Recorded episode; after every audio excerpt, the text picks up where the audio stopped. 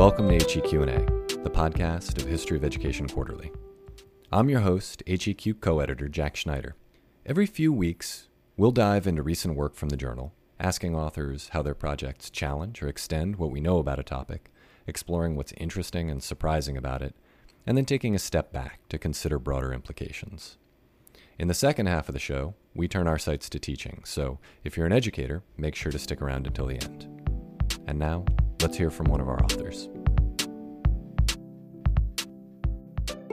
I'm Christina Groeger. I'm an assistant professor of history at Lake Forest College, and my article is called The Fight for a Public University in Boston Making a Public Private Educational System.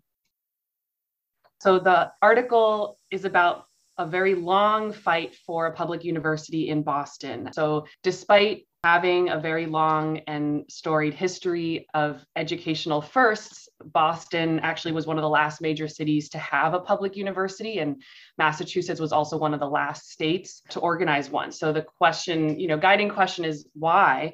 And I think in the process of doing research for this article, I came to see the educational landscape in Boston as very competitive and kind of full of conflict and, and contested. And so in the Northeast, where private universities were older and better established, they put up a really tough fight uh, against other public institutions that they saw as competitors. So there were kind of repeated efforts to form a public university. I found, you know, dating back to the 1880s, 1890s, when organized labor was actually kind of the leader in pushing for a free public university in, in the Boston area but private universities, private university administrators who often sat on state boards of education or had a lot of power politically and were politically influential, they kind of repeatedly shot down these proposals again and again and again. One of the you know the interventions of this article is to say is to kind of rethink our chronology around the history of higher education. So rather than see trends like the neoliberal university or, or budget cuts being a kind of recent phenomenon um, in the post 1970s era, I think if we take this longer history, we actually see fiscal austerity and the role of private institutions and private power as dominant since the 19th century, and the kind of post World War II golden age of academia more as the exception to the rule and just kind of a brief exception. This was one of the surprising things that I that I found. But in the process of fighting for a public university, a lot of other educational innovations that we think of as you know providing access and you know good on their own like things like community colleges or uh, university extension programs or even things like state scholarships. These were often in massachusetts history they came as proposals to substitute for a public university so I found that a lot of other kinds of educational institutions, we also maybe need to rethink the sort of political history of their origin, at least in the Northeast and in Massachusetts as things that you know were new ideas as ways of expanding access to actually use to kind of undercut support for public universities to say like no we can't have a state university but let's do university extension instead because it's cheaper mostly about cost or it would be non threatening and a non competitor to established universities. I'll also add that in a lot of other proposals in state reports that were often written by private university administrators serving in these public functions, they proposed a number of public private partnerships or other kinds of ways of privatizing you know a public service um, or something like a state scholarship that would be used by a student to go to a private institution. These sort of public private partnerships also, I think, challenge the idea that like neoliberal solutions or privatizing public functions is a, is a new phenomenon. These date back, you know, over a century in taking on the framing of this article is really looking at public private competition, you could say, or looking at different institutions and their competitive relationship. I think we you know uncover a really important aspect of the history of higher education in the United States and often these entities you know private institutions, public institutions are written about separately. Um, and we don't see the really important ways that they shaped each other. Um, and in this case, how private power and private institutions really you know shaped the limits of you know what was possible in the public sector and i think also shaped the public sector you know when public universities were established, they often were kind of molded uh, in ways that were not competitors with the private sector. So even, you know, UMass Boston was finally started in Boston in 1965. And in the way that it was created at that point, a lot of elite private institutions like Harvard and MIT didn't really mind at that point because they were not competing for the same students. They were attracting kind of a more national student base, a more elite student body, whereas UMass Boston would have served and other community colleges that were also finally established in the 1960s in the Boston area, they were serving more working class commuter students. And Northeastern was one of the biggest um, opponents because they also served kind of the same student body. But by and large, like when universities were finally, when public universities were finally established, they reflected that fight and, and kind of their organization, who they attracted, how they fit into this kind of ecology of institutions was very much shaped by the private sector. The second half of the show is dedicated to thinking about teaching. We ask authors to put on their guest lecturer hats and take students into the weeds. What should they pay attention to, methodologically speaking? What else should they be reading if they want to take a deep dive into the historiography? And where are there opportunities for further research? The bulk of this article is based on newspaper reports and also kind of the regular state commission reports on higher education. And so I found a lot of petitions that were made to the state legislature for creating a state university in Boston. And then I could kind of follow the reporting on this in, in local newspapers to get a sense of where these proposals went, as well as the kind of final report that was put out. I also use like I try to compile data from that goes into two different charts in the article and these I think you know even independently from the article might be interesting for teaching one traces the tuition rates for universities in the Boston area plus uh, UMass Amherst from the 1890 or 1880 all the way to 1980. And so, like, by different institutions, not every single institution, but kind of some of the most dominant universities. And that was information that I I couldn't find. Um, no one else had had compiled it that I could find. So as an example of just looking at the tuition rates of different private universities and then also how it compared to a public university was also really interesting. You can note the kind of huge rise, especially um, in the late 20th century, and how public universities were free by and large at the at the start of this period, but and, and they remain cheaper, but they also start increasing their tuitions, um, which again is sort of a part of some of the ways I think that the private sector ended up influencing public universities by public universities kind of having to adopt some of the same private sources of financing, including charging students for education. Um, so that's one chart. And then another, but you know, painstakingly, this data isn't really compiled anywhere official. So it really was finding newspapers, newspaper reports that often would would note whenever a tuition change was made. So, you know, look look at that because a, a lot of work went into compiling that data. And then another chart, this was from more, you know, official education statistics, but just the enrollments in private universities in Massachusetts compared to public universities over time throughout this period. So you can see, you know, the rising enrollment in each, but also their ratio. And at, at the very beginning, you know, the public sector accounted for a tiny percentage of all higher ed students by the end it accounted for almost half, but it never actually got, you know, to a majority of students, which is also kind of interesting to look at that change. So in other research, I, I use quanti- other sort of quantitative methods. Um, and here I compiled some of these statistics because I think they can really help give us a picture of, you know, just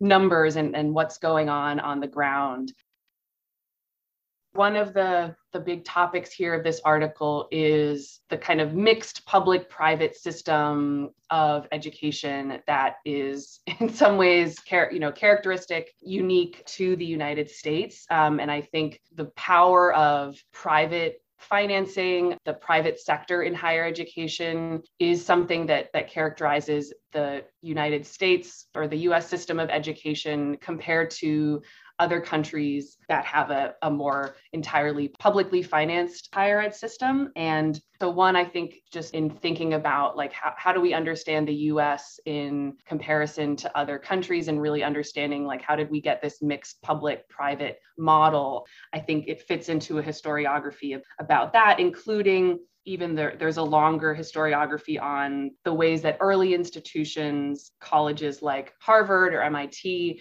actually were semi-public from the beginning. So I'm also kind of blurring the lines, um, or I think you know we need to be more more specific when we talk about like what what it means to be a private versus a public institution. So colleges like Harvard receive state aid. They often had, at least in the early early period, they had public officials kind of sitting on their boards. And they often use the argument that they were serving a public purpose and therefore there was no need for an additional institution.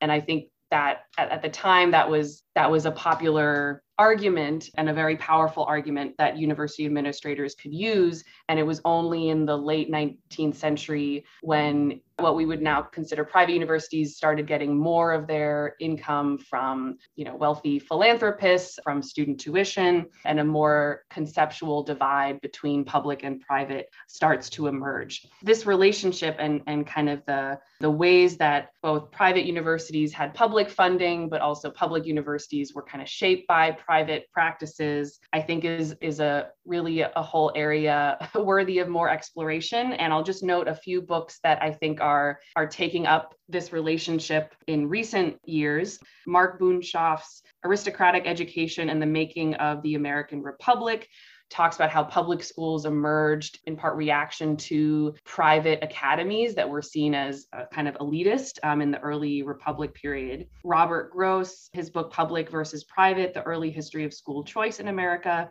looks at competition between catholic schools and public schools. And i so i think a number of recent studies are really showing this relationship and how that's you know to understand either one and and also to kind of complicate the dichotomy between these institutions we really have to look at both of them in the same frame and together i'll add to i think part of what i'm trying to do is also break down silos between education history and history of political economy and and political history um, and so on that front too, I'll mention Davarian Baldwin's book, um, In the Shadow of the Ivory Tower, about the role of universities in shaping urban development, you know, very broadly.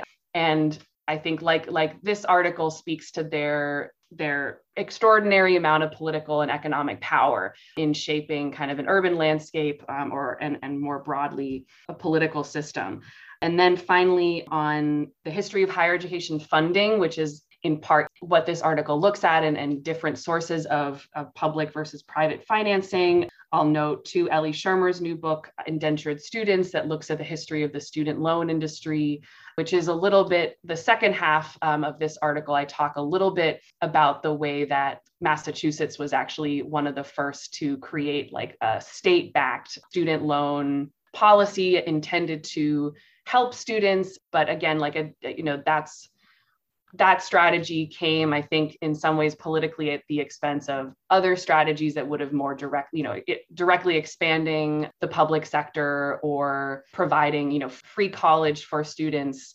directly as opposed to increasing student loans. Um, but sources of higher educational funding i think is also a fruitful area that that this article uh, contributes to. In terms of future research, the continued exploration of conflict between and sort of the relationship between public and private institutions is important. Continuing to, to break down some of the silos. I think education history is often broken into education history versus political economy more broadly, or history of capitalism, um, financial history, looking at also K through 12 and higher education in a broader frame because that distinction doesn't really uh, apply in an earlier time period, really before the, the early 20th century. So looking at kind of the role of a range of you know professional schools trade schools business or commercial colleges that were very popular, looking at how those two were part of this broader educational landscape and how institutions kind of created their own niche in, in a very competitive ecology, um, I think is a useful frame. Um, and there's, a, I think, a lot more work to be done there. One of the surprising things that I think could be an area of further research is the role of organized labor in in making higher education specifically you know not just not just compulsory education or, or public education at the at lower levels but making university education a priority and, and really taking on that legislative fight which i suspected but um, but didn't realize to the extent that they were really the the leaders in. And i think one of the interesting arguments that that also might challenge you know we think of higher education and access and the importance of education in particular you know and today in terms of social mobility and in gaining sort of the benefits of what higher ed has to offer to be able to help students. And that's one of the key arguments for expanding higher education and making it more affordable but for organized labor it was it was less about cost and social mobility. I mean that was part of it but it was also about who actually controlled the institution and